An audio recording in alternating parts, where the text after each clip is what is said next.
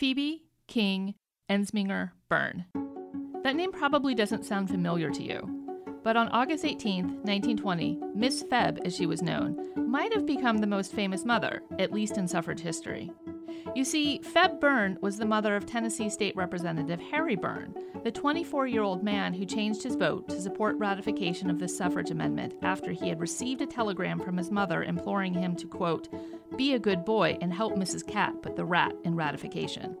Harry Burn had originally wanted to vote for ratification, but received pressure from party officials and constituents to vote against. Then he wanted it tabled. Really, he didn't want the decision to fall on him. And who can blame him? Placing the entire question of women's suffrage in the hands of a single person, let alone the youngest representative in Tennessee history, seems like a precarious business all the way around. And it was. But this is what it looks like when citizenship rights are denied. All parties knew that Tennessee was going to be a decisive vote for the amendment because it would be the 36th and final state necessary for ratification. In the Tennessee state legislature, the vote was close, and the young and impressionable Burn wanted to do a good job representing his party and his constituents. After a lot of debate, several members changing or abstaining their votes, the state legislature stood locked, 48-48. Burn voted to table the amendment twice, but the House Speaker called for a vote. In the end, it was Burn's most important constituent, his mother, who helped him make his decision. He switched his vote and voted in favor. The next day, Burn defended his changing of vote, stating, quote, I know that a mother's advice is always safest for her boy to follow, and my mother wanted me to vote for ratification. This story is both true in that it happened, and false in that it wasn't so simple. That such an amendment resting on the foundation of generations of women's organizing, striving, writing, petitioning, picketing, bleeding, and dying, that it could even be boiled down to a single vote is ludicrous. Focusing on one vote cast by one person erases all of the work, all of the complicated politicking, all of the personalities, all of the clashing of ideas that had taken place before August 18, 1920. That single vote did not take place in a vacuum, and Harry Burn, while we like to think that he was just listening to his mother, was actually listening to the voice of a longtime suffragist who just happened to be his mother. On this episode of Hindsight, we will explore the years leading up to this momentous vote and the decades after. We will examine what it took to get the suffrage amendment through Congress and out into the states for ratification. But we will also discover what suffragists did after the amendment passed, because while they all understood that the vote was a tool to effect change, not all of them had the same vision for what that change should or could be. So join me, Dr. Robin Henry, for Episode 4, The Vote and Beyond.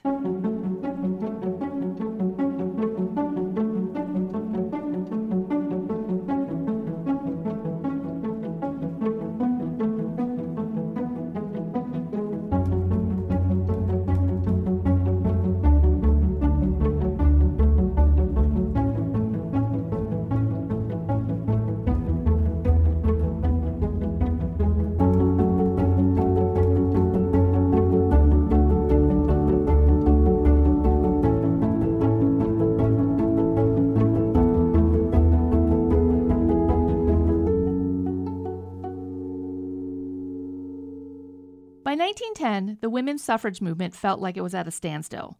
While there was plenty of activity at the local level, between 1896 and 1910, all 6 state campaigns for women's suffrage failed. Still, both local and national leaders were beginning to sense change, and by 1910, the National American Women's Suffrage Association, or NAWSA, and the women's suffrage movement were set on a very different and vibrant path, with new leaders, new members, and new directions. Some of these new leaders had familiar names. In 1907, Harriet Stanton Blatch, the daughter of Elizabeth Cady Stanton, formed the Equal League of Self-Supporting Women. This organization tacked away from NAWSA's focus on upper-class women and instead encouraged working women, both professional and industrial, to join the cause. In 1908, Maud Wood Park helped form the National College Equal Suffrage League. While it was officially associated with NAWSA, this new organization, like Blatch's, aimed to diversify the membership and face of women's suffrage. Former NAWSA President Carrie Chapman Catt formed the Women's Suffrage Party, which would follow the umbrella-style model of political machines that, in the early 20th century, ran most American cities. To this end, she and Frances Squires Potter proposed to form political settlements. Modeled after the settlement house movement, a movement that embedded reformers into struggling neighborhoods, political settlements would serve as a nexus of education, information, collaboration, and camaraderie on suffrage and political organizing at the local level. Suffrage was beginning to spread, and its investment in different people was eventually going to pay off. With these new energies, old and new suffragists saw encouraging signs by 1910. But not all women, not even the majority of women, supported suffrage. Anti-suffragists supported the status quo, and for the mostly middle-class white women opposition, many of the members did not see what gaining the vote would do to improve their lives. It's important to realize that these women were not apolitical. In fact, they could be very informed and very active. However, they believed in separate and distinct roles for men and women, and while political influence was the domain of women, voting was strictly for men. What they were most concerned about was the loss of privilege that might come with the vote, in particular the right to stay home. They saw that as the right of women, and if they acquired the right to vote, it might signal the end of their freedom to stay home. However, the reality was that most American women could not stay home, regardless of what they wanted to do. While anti-suffragists might have been unaware of the economic needs and realities of working-class women, suffragists were equally unaware of how the vote might affect working-class women, making them an untapped wealth of support. In 1915, Nassau began to circulate petitions and flyers in a variety of foreign languages. While they had been doing this for women in the Midwest, the class differences between German, Polish, or Swedish-speaking industrial workers in New York City and those living in the Midwest meant that the former got little attention. But it was the experiences of working-class women and, in particular, their workplace safety and wage issues that left them more vulnerable than most middle-class women, and therefore in possible greater need of political and legal protections. In 1909 and 1910, the International Ladies' Garment Workers Union staged two massive strikes in New York City, the Uprising of 20,000 and the Great Revolt of 60,000. Both strikes, along with smaller ones, requested basic safety measures in the garment factories. The strikes, which affected working-class women directly, crossed class lines for support. Wealthy women, such as future Roosevelt Labor Secretary Frances Perkins, Ann Morgan, and Alva Vanderbilt Belmont, supported the struggles and brought both financial backing but also new attention. Not everyone appreciated the Mink Brigade's presence, though, and activists like Emma Goldman felt that they took away from the real issues, the needs of working women. The Triangle Shirtwaist Factory fire in 1911 that killed 146 mostly young immigrant women radicalized the movement and made change all but mandatory. The New York City Council and the New York State Legislature both created safety regulations for adequate fire escapes, sprinklers, and escape routes in factories. Other cities and states with large industrial centers followed suit, Pennsylvania and Illinois in particular. This demand for change also saw the decline of the Mink Brigade. However, what took its place was not a new class of women, but instead a new organization, suffrage. As working-class women saw the direct effect that legislation could have on their circumstances, they began to gravitate toward Nassau. During the last decade of the suffrage movement, working-class women would play a vibrant and vital role by revitalizing it with numbers, new and broader perspectives, and by arguing that in order for suffrage to be successful, it needed to provide a cross-class solidarity. The loss of several friends in the Triangle Fire turned labor activist Rose Snyderman into a suffrage activist. Born into a Jewish Orthodox family in Poland, she and her family immigrated to New York City in 1890 and settled into the Lower East Side. Early hardship required Snyderman to find work at age 13. The low-wage, long-hour job she found made her realize that she, and by extension her family, were vulnerable. Snyderman joined the International Ladies' Garment Workers Union and eventually found her way to Harriet Stanton Blatch's Equal League of Self-Supporting Women. This new suffrage association wanted to include women from outside the upper class in suffrage activities and conversations. But for Snyderman, it was the access to conversations on economic independence that resonated. Nassau eventually absorbed the League, and Snyderman continued to speak at suffrage activities and was instrumental in bringing suffrage to a successful vote in New York in 1917, and saw working-class women as critical to suffrage prevailing in New York and eventually at the federal level. These new women meant that the new decade also saw an increase in Nassau membership, and the organization found a permanent home in New York City. The organization also solved the worrying problem of splintering factions and found ways to affiliate with most of the smaller, more specific suffrage organizations across the country. The exception to this was the Southern Women's Suffrage Conference that formed specifically to exclude black women from both the group and from suffrage rights. For Dr. Anna Howard Shaw, the president of NAWSA, this level of open racism was too much. While NAWSA and many of its members were fine accommodating racist attitudes and capitulating to racism, the explicit stated goal of excluding women from suffrage based on race and class was too far. Unfortunately, Shaw's refusal to affiliate the national organization with overt racism would prove the exception in the long-standing conflict over who deserved suffrage rights. As worrying as explicit racism may have been to NAWSA, the younger generation's internationalism also proved challenging to the older guard. Blatch, Park, and future National Women's Party founders Alice Paul and Lucy Burns all spent time abroad, in particular in England. By the early 20th century, the English suffragettes, especially their leader Emmeline Pankhurst, had made a name for more militant, public, and in some cases violent demonstrations to achieve their goals of women's suffrage. In 1903, Pankhurst founded the Women's Social and Political Union, a women-only suffrage organization that focused on deeds, not words. This focus on action led to political rallies and physical confrontations, including smashing windows and assaulting police. When arrested, they staged hunger strikes. For most men and women, this image of a woman seemed out of line with how natural women would and could act. But for American suffragists, educated, touring Europe, and looking for a new direction, these tactics seemed to be just the ticket. While not every American woman who worked abroad supported the most militant aspects of Pankhurst's political union, there was a precipitous shift from words, that is, petitions, statements, speeches, to actions, parades, open-air plays, picketing, that took hold of women suffragists after 1910. Matched with the growing interest and increasing comfortability of Americans with women's suffrage, this action-oriented political activism took center stage beginning in 1910. Part of this new vanguard, though maybe not in age, was Helen Hamilton Gardner. Dr. Kimberly Hamlin, Associate Professor of History and Global and Intercultural Studies at Miami University in Oxford, Ohio, talks about who Helen Hamilton Gardner was and how she affected the suffrage movement. Helen Hamilton Gardner is the most interesting suffragist that no one's ever heard of, I think.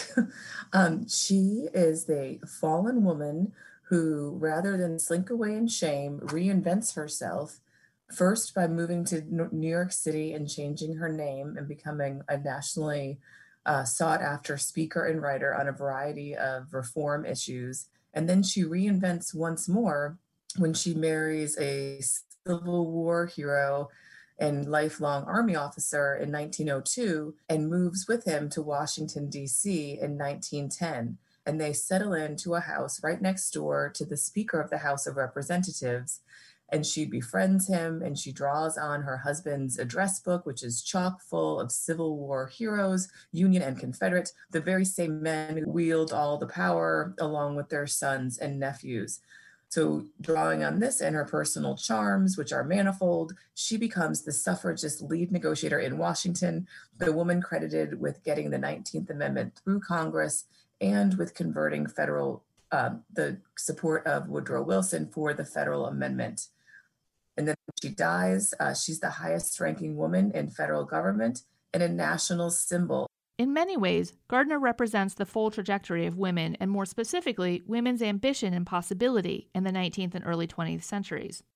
Her participation in a variety of reform movements allowed her to come into contact with suffragists, but to also continue the tradition of seeing suffrage not as an isolated movement, but as connected to economic, social, cultural, legal, and political challenges that women faced. After arriving in D.C., Gardner went to work, connecting herself into the suffrage network and working tirelessly on the activity of the day, the 1913 suffrage parade. This parade was meant to correspond with Wilson's inauguration, taking place the day before, and to publicly highlight the movement, while reminding Wilson of the need to address women's suffrage. As Hamlin points out, Gardner quickly made herself indispensable to this effort, enlisting the wives and daughters of the political elite and serving as a conduit between politicians and NAWSA's Congressional Committee. It is through this committee that she met and worked with Alice Paul, a rising star of the new generation. While both women saw the importance of changing the movement and pushing toward a federal amendment, their approaches and personality frequently clashed, highlighting the significant differences that remained within the suffrage association.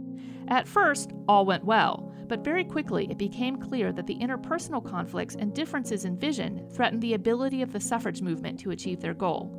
Again, Kimberly Hamlin on Helen Hamilton Gardner. She fits in through this congressional committee. But now at the time of the parade, Alice Paul is the chair of the congressional committee. And first, from December 1912 through probably April 1913, just after the parade, Gardner and Alice Paul work very well together.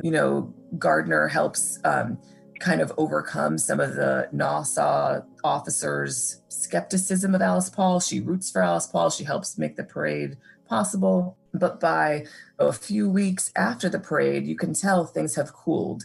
And so from that spring of 1913 through the rest of their lives, Helen Hamilton Gardner and Alice Paul are enemies, bitter rivals. And what they are fighting over is who is going to be the voice of suffrage in Washington, D.C. Gardner despises Alice Paul's tactics because Alice Paul increasingly turns to protest, turns to what she calls heckling, and also Alice Paul and what becomes her National Women's Party consistently campaign against Democrats, because in the 1912 election, Democrats took not only the White House with Woodrow Wilson, but also they controlled both chambers of Congress, which is for the first time, in decades that this has happened. But to Gardner and the women of Nassau, it makes no sense to campaign against all Democrats when many Democrats, especially the ones representing Western states where women can vote, are their friends and allies. And also the women of Nassau have been doing this a lot longer, and they know about the seas of change in Washington, right? That who's in charge one day is not going to be in charge the next day. Why alienate people that you might need to be your friends 2 years from now? So they come to really detest Alice Paul's protest tactics, part because of the tone strikes them as off. It's not polite. It's not appealing. And also because, on the level of strategy, they're opposed. So what exactly had happened? The 1913 Women's Parade marks not only a turning point in the movement's message, but also in leadership. While Gardner proved an instrumental force in securing permits and maneuvering through D.C. politics, it was the debut, in many respects, of Alice Paul to the national suffrage movement. Alice Paul, much like Susan B. Anthony, was a Quaker with a laser focus on her goals that left very little room for much else around her. Growing up, she had occasionally attended Nassau meetings with her mother. As a young woman, she attended college and law school, working in the settlement house movement, and like many of her generation, traveled to England and worked with the suffragettes. Upon returning to the United States, she became involved in Nassau and in particular the Congressional Committee that favored a federal amendment.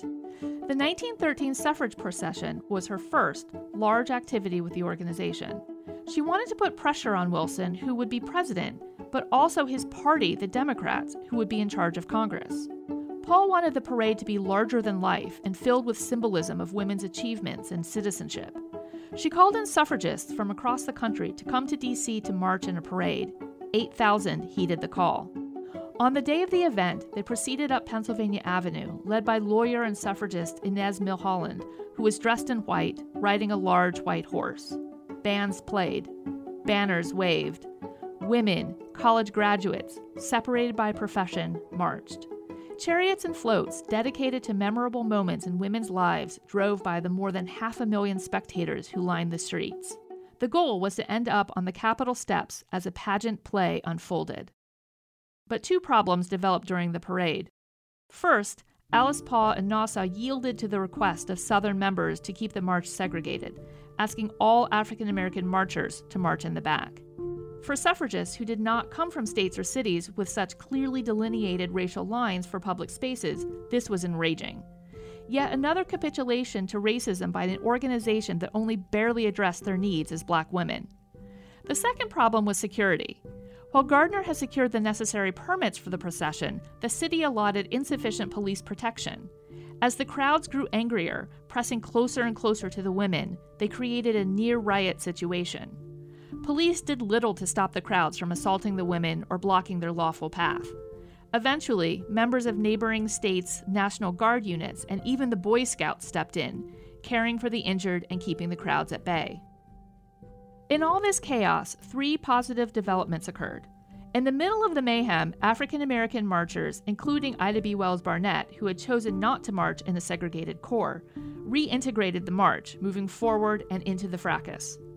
Additionally, all of the commotion, and in particular inactivity of police, initiated a public dialogue and reintroduced awareness and sympathy for Nassau and women's suffrage. Finally, the pageant used women artists, cartoonists, and writers to describe and display their messages and interpretations of women's life and the suffrage movement.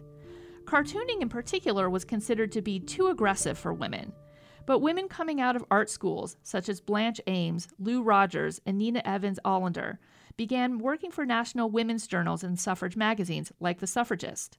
These women not only drew the nuances of women's experiences, but also drew the pointed message to presidents and Congress to address political needs of women, including suffrage. While many of these images depicted women at home, they didn't necessarily imply women should remain home. By placing women in the home, cartoonists allowed readers to feel safe as the suffragist in question delivered a less than safe message or question to the readership. While most suffragist cartoonists worked on other subjects, like most suffragists, these other subjects were connected to women's suffrage and the growing women's movement that recognized that the vote was never going to be the end of the conversation on women's equality. For the next 3 years, Nassau attempted to both capitalize on the new move toward public action and maintain old ties to political candidates that much preferred lobbyists of all genders to stay in the background. However, internally, tensions began to rise between Helen Hamilton Gardner and Alice Paul over leadership and the direction of the Congressional Committee. Paul was beginning to claim national attention, but as Kimberly Hamlin explains, Gardner's personality and connections may have also fueled some of the tensions. And her personality is so charming that people are just naturally drawn to her. A lot of her friends and acquaintances who wrote about her over the years would say, you know, she's always the center of the room. She doesn't talk about herself, but she's just so charming and she involves everyone in the conversation. And, you know, she keeps up her acquaintances with basically everyone she's ever met.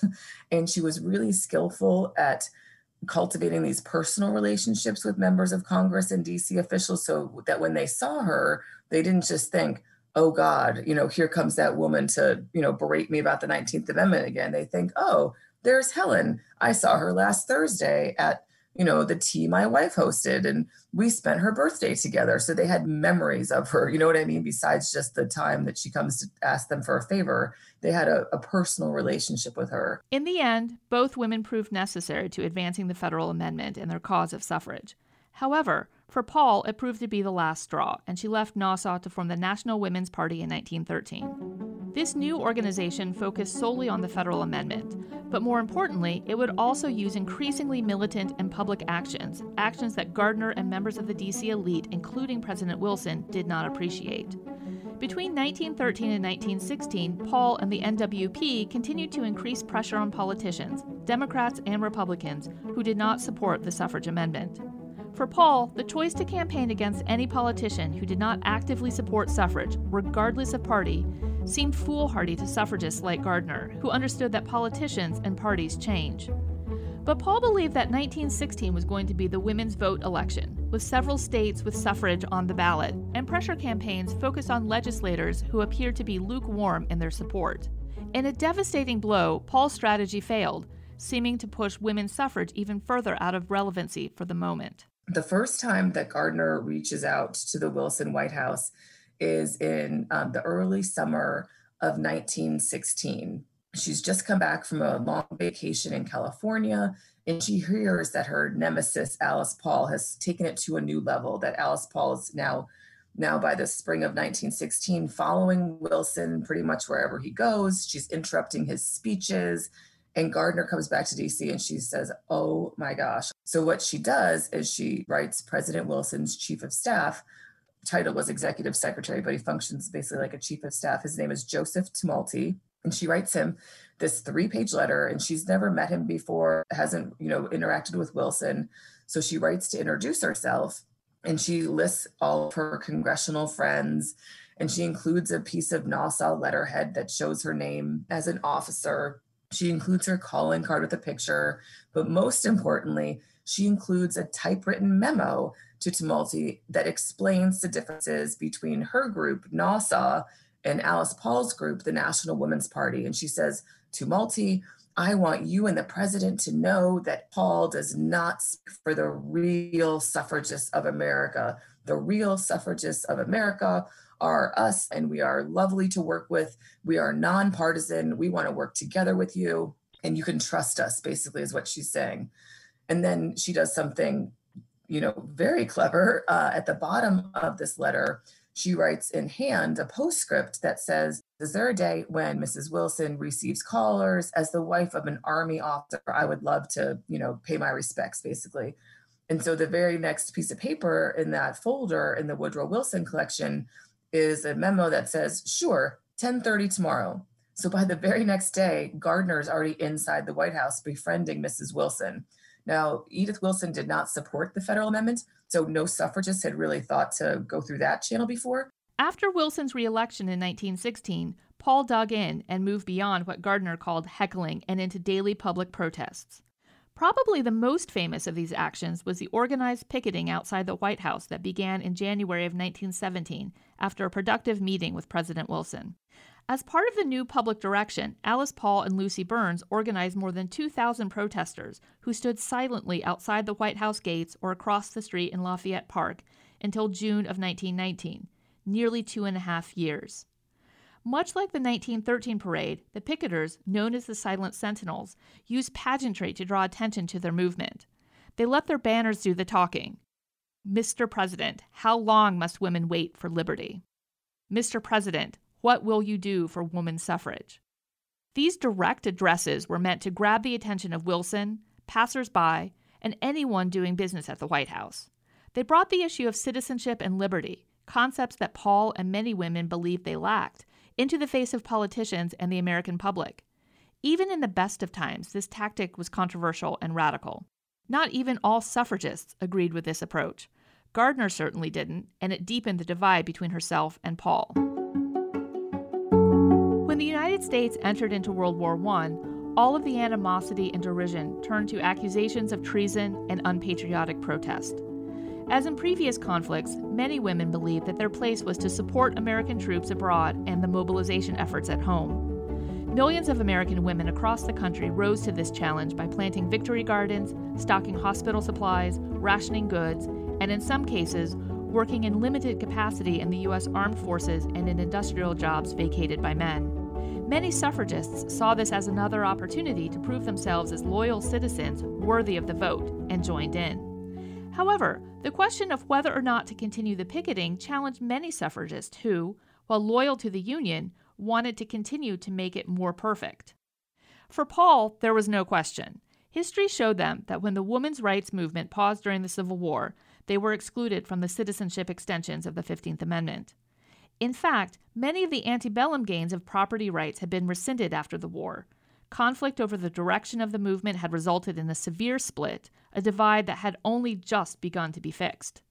The momentum that the women's suffrage movement had finally regained in 1917 could not and would not be relinquished for the war effort.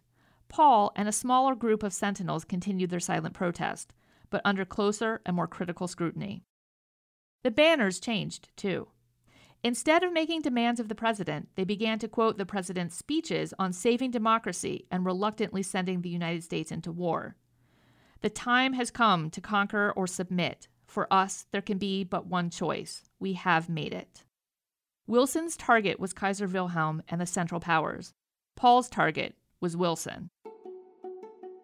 Protesters, mostly men, threw rotten fruit and insults at the women. Newspapers across the country criticized them and called them silly. For D.C. officials, instructing Kaiser Wilson to take the beam out of his eye in a time of war went too far. On June 22, 1917, police arrested Lucy Burns and Catherine Morey. The women carried a banner that read, "We shall fight for the things which we have always carried nearest our hearts, for democracy, for the right of those who submit to authority to have a voice in their own governments." The police claimed it obstructed traffic. 3 days later, 12 more women were arrested. In the sentencing, they were given the option of paying a $10 fine or spending 3 days in jail. Harkening back to Susan B. Anthony, who refused to pay her fine after an 1872 arrest because she had not committed a crime, The women chose jail. The arrests continued and increased throughout the summer and into the fall of 1917. Soon, the number of women arrested exceeded the capacity of the D.C. jails, and they were sent to the Occoquan Workhouse in Virginia. There, they experienced unsanitary, unsafe, and all-around inhumane and unconstitutional conditions and treatment. When Alice Paul was arrested on October 20th, she was sentenced to 7 months and sent to solitary confinement for 2 weeks with nothing but bread and water. She began a hunger strike, which led to her and others having tubes inserted into their nose and down their throats and being force-fed a mixture of raw eggs and milk. Their stomachs, weakened by malnutrition and the hunger strike, could not handle the high-protein diet, and they vomited. Finally, on the night of November 14th, the superintendent ordered the guards to brutalize the suffragists in order to get them to break. They chained Lucy Burns' hands above her head, attached her to the cell bars, beat her, and left her. Dorothy Day, who later co-founded the Catholic Worker Movement, was slammed against a metal bench. Guards dragged, beat, choked, and kicked the women, leaving many of them to die. Thankfully, none of them did. When newspapers reported on the numbers of constitutional rights violated and the violence perpetrated against these women, Americans were outraged. Eventually, their convictions were vacated.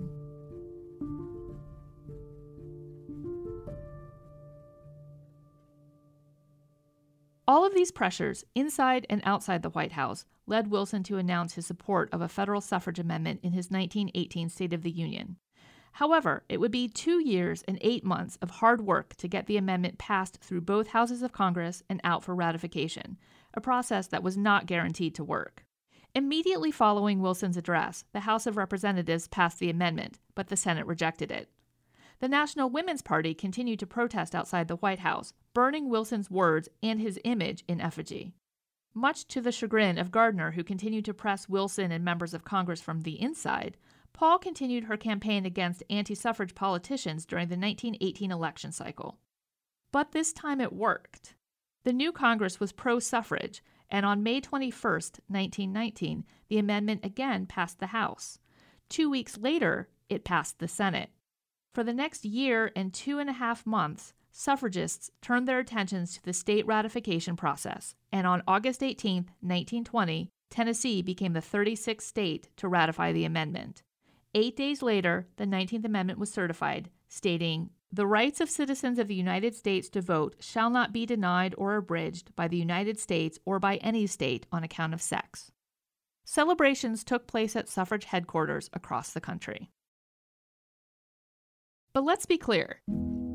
Despite the celebratory banners and cheers, this right, which was only just recognized for white women in 1920, was never given. It was fought for, struggled for, bled for, and died for. The women who started the fight in the 1840s had long since died. The women who saw the fight to its end had not even been born when it had begun. The 70-plus year campaign did not end with gifts. It ended in rights recognized.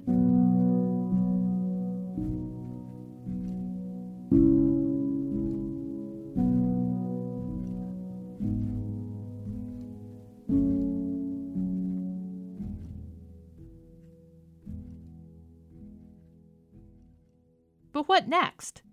When women woke up on August 27th, the day after certification, what exactly had they gained? In a general sense, the suffrage amendment transformed American women into fuller citizens. But beyond that, suffrage activists did not see 1920 as an end to their activism, but instead a moment to shift their attentions to other areas in which women were deprived of equal rights and access to full citizenship. For women of color, this often meant continuing the fight for the franchise. One of the compromises suffrage leaders made had been over race. Most southern states did not grant suffrage rights, but instead saw them vest with the ratification of the federal amendment. In order to gain some southern support, activists had to acknowledge that while this would be a federal right, it would be applied at the local level. For the vast majority of African American women who still lived in the South, what this meant is that Jim Crow laws that disfranchised black men would remain in effect, and also disfranchised black women. As Kimberly Hamlin points out, race played an essential role in how the state and federal campaigns and support developed. For many years within the suffrage movement and among suffrage, people who talked about suffrage, the big question was, should we federal amendments, or should we go state by state by state by state? So even Nassau, for example, for much of the 19th century into the early 20th century, pursued both paths simultaneously. Nassau worked for targeted state by state campaigns and sort of half-heartedly for the federal amendment. But after the 1913 parade, and especially after Carrie Chapman Catt becomes president of Nassau for the second time in 1915, Nassau goes wholeheartedly towards the federal amendment. And the debate about, federal versus state by state, and why some congressional leaders and the president favor the state by state approach, and also even why some suffragists favor the state by state approach, is race. The state by state approach does not involve enfranchising Black women in the South. In the state by state approach, you can just leave Mississippi, South Carolina off the table. Those are states where the Black population is larger, obviously. They're going to have a harder time because just sort of can leave those states alone and no one talks about them. But if you do a federal amendment, then the question that comes to the fore, and very much did come to the fore and truly was the biggest obstacle to congressional passage, is race. What is going to happen if the federal amendment, becomes ratified? What is that going to mean for Southern states? What is that going to mean, not just for Black women? What is that going to mean for the enforcement of the 15th Amendment? If you delve into the congressional record throughout 1918, 1919, when the 19th Amendment is being debated, you would be very confused. You would think, wait, what? I thought we were talking about the 19th Amendment. Why is this whole debate about the 15th Amendment? Why are all these senators especially talking not about the 19th, but the 15th?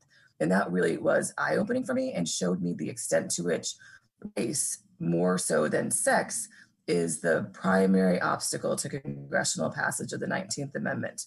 And again, the reason is congressmen from both parties in all regions do not want to enfranchise Black women in the South, but they also fear that a second amendment that grants the federal government the power to enforce voting rights will somehow compel the federal government to enforce the 15th Amendment. So now the fear is that the 19th Amendment will enfranchise Black women and cause a broader discussion about the 15th and perhaps lead to its enforcement. Like African-American women, many other marginalized women were excluded from voting. The United States recognized Native Americans as full citizens with voting rights in 1924. The Magnuson Act of 1943 repealed the Chinese Exclusion Act that, for 60 years, had barred Chinese and Chinese Americans from citizenship rights, including the vote. Mexican Americans faced similar Jim Crow voting barriers as African Americans. It would not be until the Voting Rights Act of 1965 was signed, 45 years after the passage of the 19th Amendment, that all women in the United States would be included in the franchise. However, barriers such as incarceration and criminal status, voter ID laws, being a resident of the District of Columbia, continue to disfranchise people today. These laws disproportionately affect women, and particularly women of color and working-class women, who are more likely to get caught in the cracks of voter ID laws with name changes, either before or after marriage, and abrupt address changes when leaving circumstances of domestic abuse. So the historical narrative that declares this, quote, first wave of women's activism over would have been news to suffragists. Activists like Ida B. Wells Barnett and Mary Church Terrell continued fighting to expand suffrage rights for African American women in the South. But suffragists also expanded their focus outside of suffrage to demand fair and equal treatment in all areas of American life. To articulate this protest, activists used the same philosophies, methodologies, and fundamental skills that they had developed during the suffrage campaigns. For decades, women had not only been advocating for the vote, but had been challenging the attitudes and institutions that treated women as inferior and relegated them to second-class citizenship. No suffragist believed that this entire system would be toppled over with suffrage rights. It was always a first, though incredibly important, step. Initially, these demands about inclusion assumed inclusion for middle-class white women. However, over the 20th and 21st centuries, women's activists challenged and continue to challenge this group of women and their demands as representative of the whole of women's experiences in the United States. This spirit of activism manifested into new organizations and transformed new generations of women into activists. Even before the 19th Amendment had been ratified, organizations formed to help educate women and lobby for women's issues. In 1911, Emma Smith DeVoe formed the National Council of Women Voters. While DeVoe's organization focused mainly on Western women, in 1919 she was approached by Carrie Chapman Catt, the president of NAWSA, to bring her National Council into partnership with the largest women's suffrage organization. Other organizations, like the Boston Equal Suffrage Association for Good Government, founded by Maud Wood Park, Pauline Agassiz Shaw, and Mary Hutchison Page, followed, and together formed the National League of Women Voters in February 1920. Under the leadership of its first president, Maud Wood Park, the League of Women Voters aimed to help newly enfranchised women exercise their responsibilities as voters, while remaining officially nonpartisan. While developing as a national organization, Park and subsequent League presidents emphasized the importance of local politics alongside national candidates and issues. Like many suffragists, Park's success as an organizer and a leader was not confined to the League of Women Voters. In addition to founding the Boston Equal Suffrage Association for Good Government, she helped Inez Haynes Gilmore form the College Equal Suffrage League in 1900 and the National College Equal Suffrage League in 1908. Frustrated to be only one of two suffragists at Radcliffe College, the women's college associated with Harvard University, Park was determined to educate and attract a younger generation of women to what she saw as the issue of the day, women's suffrage. After the suffrage amendment, Park organized the Women's Joint Congressional Committee. Formed in 1924, it was a coalition of women's rights organizations with the purpose of coordinating lobbying efforts about women's issues on the national level. Park worried that after the 19th Amendment, suffragists would grow complacent and abandon women's organizations.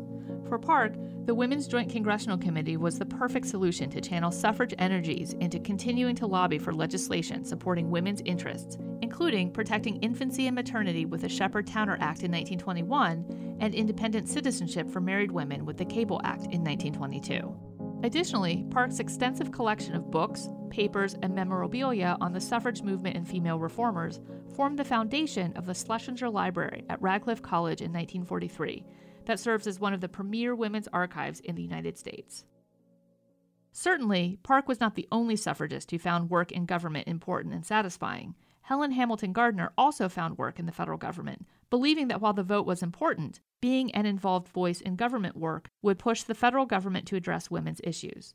Again, we turn to Kimberly Hamlin, who addresses how Gardner used her position in government to lobby for extending women's rights, in particular for married women to work. She uses her post to lobby for the rights of married women to work. So for previous history, married women had not been allowed to work, and especially not in government posts. It was considered greedy. So if you have your own man, leave the job for another man. So there are all these restrictions that forced women, once they got married, to quit their jobs, not just in government, but in all sectors. So Gardner thinks this is wrong. So she uses her post to lobby for the rights of married women to work. And she uses her humor and her charm, and she writes these speeches and statements saying, like, okay, so if it's unfair for a wife to have a job, the husband works, like, what are we going to do about all the fathers and sons, all the uncles and nephews that happen to be employed in the same, line of work?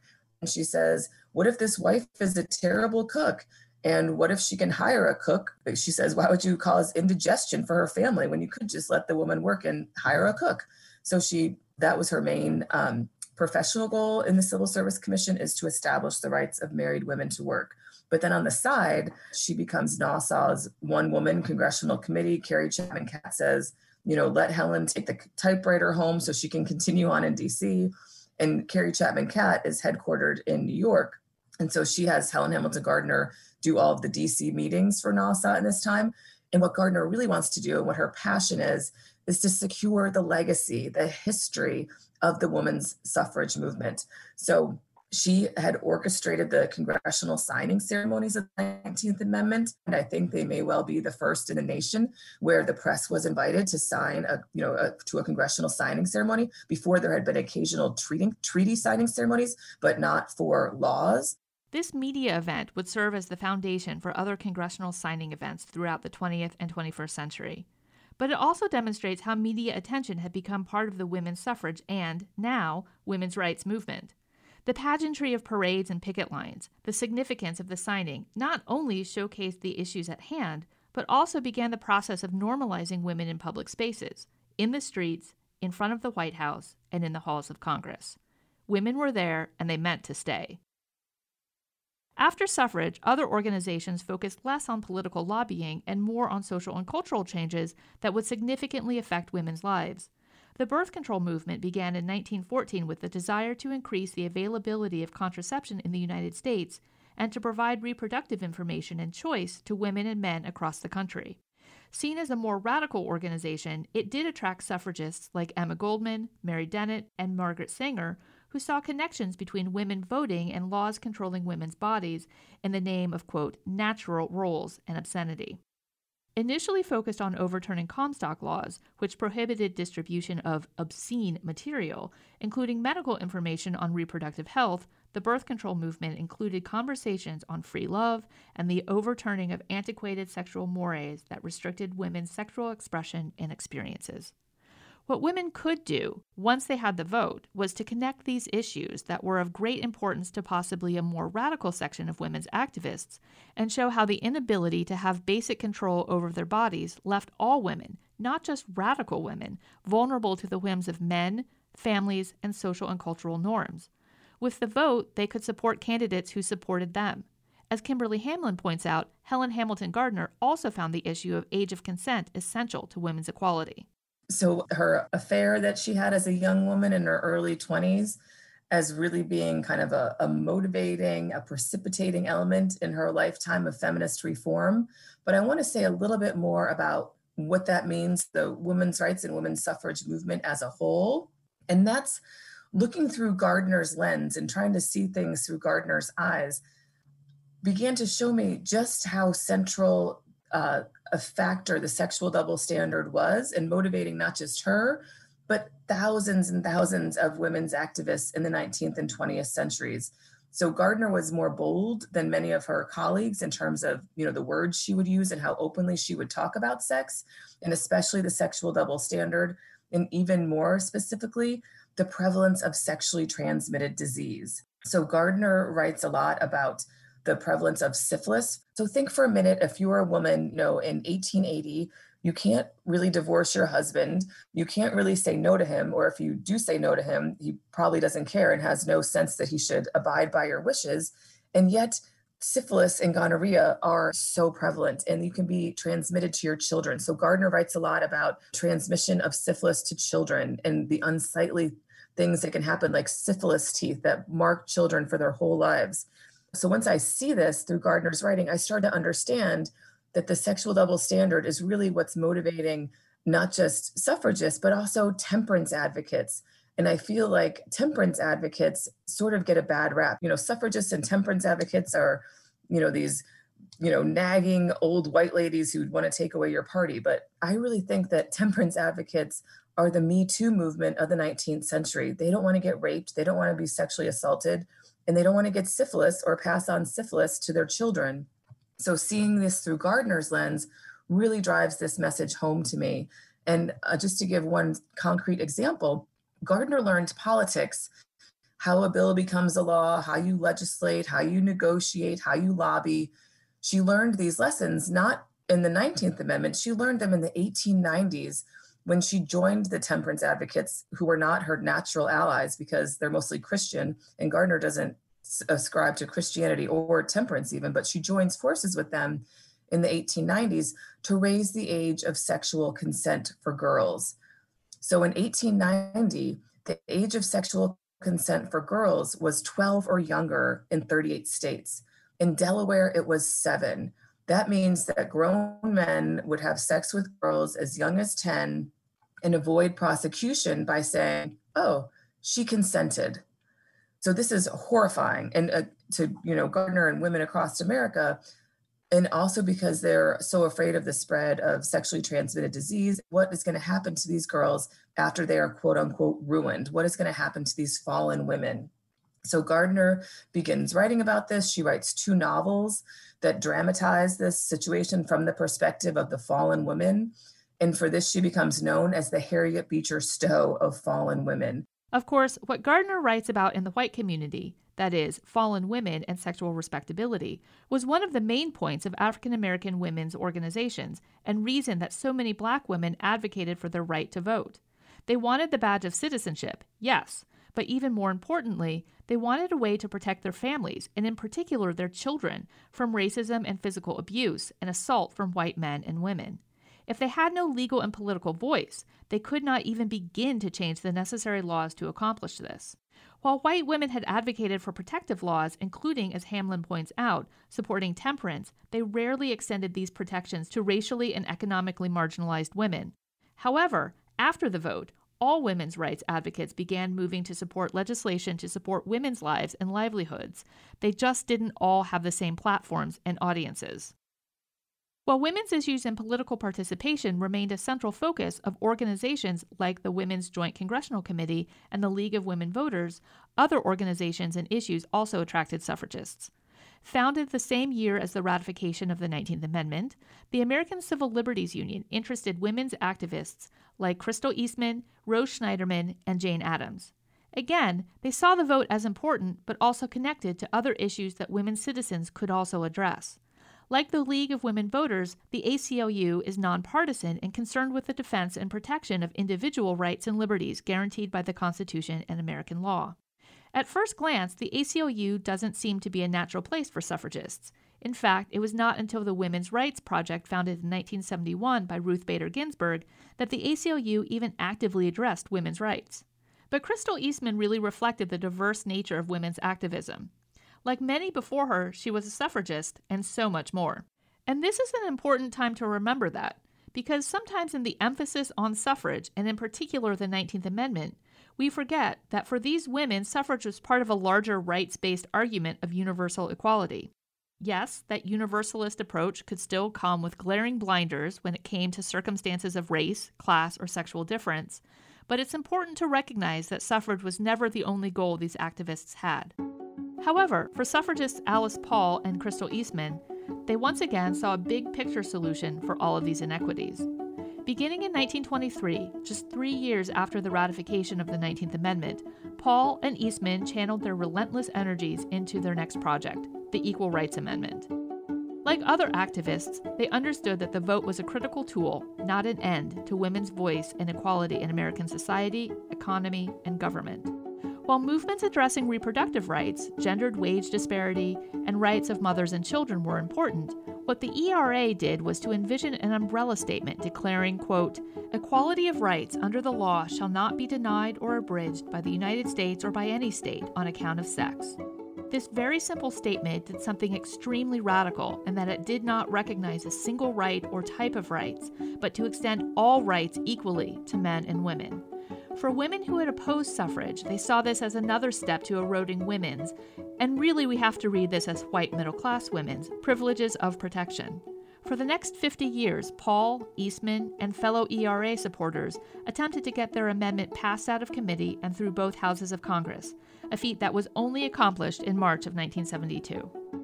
Even today, this idea of men and women truly having equal rights and being recognized as equals in social, political, economic, cultural, and legal matters remains just out of reach and for some, a bit too radical. While the larger story of the ERA will be addressed in a future episode, the strength, breadth, and continued veracity of activism during the 1920s belies this historical narrative of the crash of a first wave of women's activism after the passage of the 19th Amendment. Regardless of how women approached the right to vote, no one saw it as the end product, the single means to equality. There was always going to be another movement. The 1930s were no different. Women remained active in government, social organizations, and as advocates of political rights. The Roosevelt administration saw Frances Perkins, a longtime settlement house and suffrage worker, elevated to Secretary of Labor. Perkins, the first woman to serve in this position, worked on aspects of several key pieces of New Deal public policy, including Civilian Conservation Corps, Federal Works Agency, and Social Security. Additionally, she helped craft laws against child labor and worked during World War II to move women into formerly male industrial and skilled labor jobs. Working-class women, barred from most unions, became active in unions dominated by women, such as the United Cannery, Agricultural, Packing, and Allied Workers of America. As historian Vicky Ruiz shows, this union, formed in 1937, incorporated Mexican, African American, Asian, and Anglo food processing workers under a single union. At its heart, This was a union that welcomed and allowed women to become leaders and organizers, not just stay in the background or be part of an auxiliary union. These professional and industrial women expanded where women worked, but also where women advocated. Normalizing women in all areas of American life remained a key focus and essential element of achieving equality after the vote. Suffrage was essential to select leadership that supported women's rights, but women knew that physical presence also normalized their circumstances and opened doors that had previously been shut due to custom. African American women also used their long-standing tradition of activism to fight for economic justice, but always needed to address the double bind of gender and race. Dr. Kiana Irvin, associate professor of history at the University of Missouri, explored this activism in St. Louis at the Funston Nut Company factory. Gender and race are deeply influential in shaping the workforce, the landscape of work during the 1930s in St. Louis. Those two factors shape what kinds of jobs folks have access to. Even within a kind of certain sector of employment, it shapes even what kinds of tasks that they do, their wages, how precarious is their situation. The degree of precarity is very much shaped by gender and race. So with respect to food processing workers at the Funston Nut Company, right, it was a nutshelling company in which workers essentially separate nut meats from their shells, they sort them, they weigh them. You can see this shaping of gender and race quite profoundly. For African-American working-class women, while these jobs moved them out of domestic service, the work and pay were not ideal. Irvin elaborates on the ways in which race affected the day-to-day work that women experienced at the Funston Nut Company. Basically, in the Funston Nut Company, which had about five industrial plants scattered across the St. Louis metropolitan region, basically African-American women workers formed the majority of that workforce. There was a smaller group of immigrant workers, Polish women, who were also employed there. And essentially, they were divided by race. So Black women separated nut meats from their shells. Polish women weighed and sorted the nuts, right? Polish women earned a bit more, not much more, but a bit more than African American women did. They were segregated in terms of when they went on break, when they started their day, when they ended their day. And so they're obviously they're precarious labors to begin with. I mean, no one really wanted to work in these factories because they weren't really they were kind of the worst of the worst in terms of conditions. There were lack of standards. The wage levels were quite low, but clearly, even within that realm of the workforce, you saw the power of race and gender to define the value and the meaning of labor. It's a good deal of political activity going on in the early 1930s because of the Depression. You see a kind of wave of just working class militancy across the country as folks are kind of reeling from, you know, economic catastrophe, joblessness, unemployment rates are through the roof. And for Black workers, this is absolutely the case in even a kind of more stronger sense.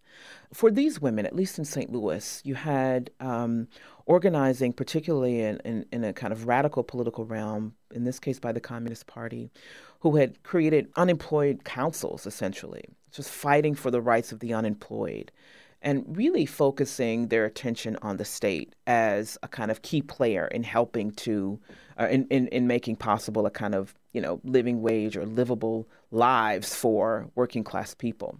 And so there were large scale demonstrations in the city, around City Hall, downtown St. Louis, that the Communist Party had organized. And along with that, you had Black community organizations that were quite active in the 1930s around, you know, that they were organizing around economic rights, trying to bring visibility to the issue of class in African-American communities. Black churches are quite active as key kind of community institutions. And so the strike kind of meets at the intersection of all of these forces. These women were able to tap into the already established networks of activism and community support, some of which aided suffragists and women's rights activism and extended that into the workforce. And yet, the women at the Nut Company brought to workers an important working class sensibility and openness to radical politics.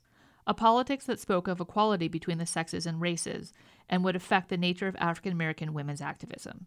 While the stereotypical face of working-class activism seems fixed, straight out of a Woody Guthrie song or a John Steinbeck novel, that is, young, white, and male, Kiana Irvin points out that these women also had real reason to go on strike in 1933.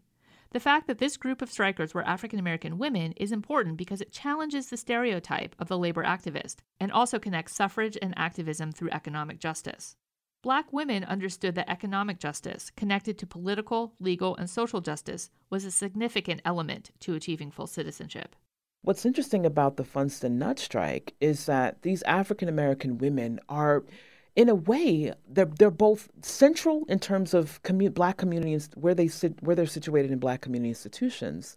And yet at the same time, they're kind of on the periphery in terms of kind of understandings of Black respectability, right? So key civil rights organizations or key kind of social service organizations like the Urban League, which was very much involved in Black working class issues at the time, were reluctant to step in as a kind of advocate, a central advocate for these workers. The Communist Party, by contrast, saw these women as just key forces in promoting, right, the kind of agenda around working class power and working class solidarity. And so for these women, the sense of possibility is heightened. They're seeing these demonstrations. They themselves are undergoing a series of wage cuts over a few years. And they have the kind of organizing apparatus of the Communist Party at the time in such a way that they're able to say, yeah, we have advocates. We have a kind of local apparatus that will support us, but beyond that, even a regional one. So between their location within their communities as church members, as members of various kind of local community organizations, and also their connection to kind of radical labor organizations in the city, they're able to sense that, well, our strike is kind of an extension of this unemployed rights movement, right? They saw themselves as deeply connected to that. While much of that activism can be found in social and cultural connections with the Black working-class communities of St. Louis, suffrage, the right for these women to vote, also affected how they saw themselves as activists and their larger potential impact on their community and on their local political scene. I think, in a sense, the issue of voting and access to the franchise for women is that issue that certainly, in a broad sense, informs the activism of these women. I mean, part of the work of historians like Rosalind Terburg Penn is to show us that the fight for the franchise was not exclusively the domain or the work of professional women or middle-class women, that working-class women as well were very much a part of this fight. Now, in St. Louis, I focus a great deal on African-American women's work and labor, political labor, around the issue of economic justice. And so in St. Louis, by the 1930s, kind of when my study begins, you know, women are voting. Black women are voting at that point. And in particular, Black voters, just broadly, I should say broadly speaking, are shaping local elections. And they are, for instance, behind that kind of move that echoes nationally. When African Americans moved to the Democratic Party, they kind of vote for Roosevelt and his kind of New Deal program. Well, that plays itself out in the election of Mayor Dickman, who is the local leader, was kind of dealing very powerfully with the nutshellers who go on strike in the 1930s, in 1933 in particular. So the issue of voting, of especially not just simply casting one's ballot, but then being able to kind of use the power, particularly of local office holding, and use that power in the service of implementing kind of broad urban political agendas around economic and racial justice, is very much a kind of thread that courses through the decades of activism that I discuss. So it's about the franchise, yes, and there are important figures, African American women, white women, Jewish women in particular, who were very much about pushing for the franchise. But then beyond that, or in addition to that, very much focused on what the vote actually meant in a very kind of concrete, tangible way. And so you see African-American women, African-American working class women, very much a part of that conversation. And for instance, I can give a kind of example of this. One of the organizers who really inspired the project is Orlie Malone, who grew up in the Deep South and in the late 19 teens, and she brings a kind of experience to St. Louis when she migrates in the 50s there. She brings this experience in the Deep South around kind of voting rights activism, right? So trying to, as we know, Jim Crow has its hold on the South, and it has a lot of different kind of manifestations, but one of which, of course, is the denial of the ability to vote for Black Southerners. And so Malone is kind of cuts her teeth in that political world of trying to fight for Black access to the franchise. And she brings that sensibility to St. Louis, right, where Black folks have had a long kind of history of voting. But for her, of course, it's the franchise, but then beyond the franchise, right? So who are the folks who are actually in office, and how can they, be influenced to really focus on the rights of the working class? For Malone, it's very important, especially for African American women, who make up who are disproportionately are represented in the American working class. Like Malone and the African American women of the Funston Nut Company, many women understood that the vote was important, but only a step in the long journey toward equality, one that is still not complete. Throughout the 1920s and 1930s, it also became increasingly apparent that what the 19th Amendment had done was to secure voting rights primarily for white women, and that the pursuit of intersectional suffrage along racial and ethnic lines remained an unfinished project.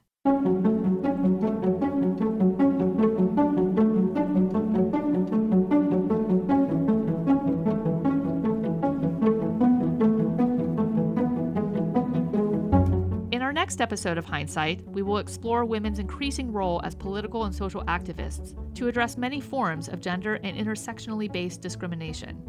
We will examine how the divisions among race, class, sexuality, and ethnicity faded a bit during World War II, but also came back with a nagging and deepened persistence that required subsequent generations of women to pick up the fight alongside women like Paul, Gardner, and Malone. And we will discover another generation of women's rights activists, women who continue to push for equality as members of pre-war organizations and movements, the ACLU, the League of Women Voters, labor unions, the birth control movement, but who also formed new organizations that addressed important racial, ethnic, economic, and sexuality-based challenges to the status quo, natural state of women in the United States.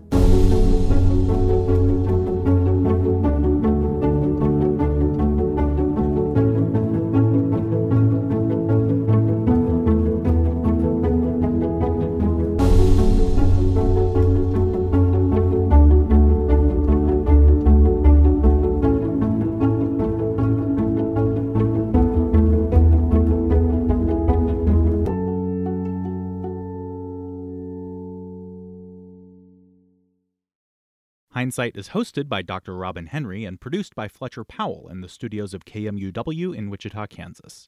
The digital editor for the podcast is Beth Golay. All artwork for Hindsight is created by Jordan Kirtley. Support for Hindsight comes from Drs. Martha and Daniel Householder, the George R. Tiller MD Memorial Fund for the Advancement of Women's Health, and the Corporation for Public Broadcasting.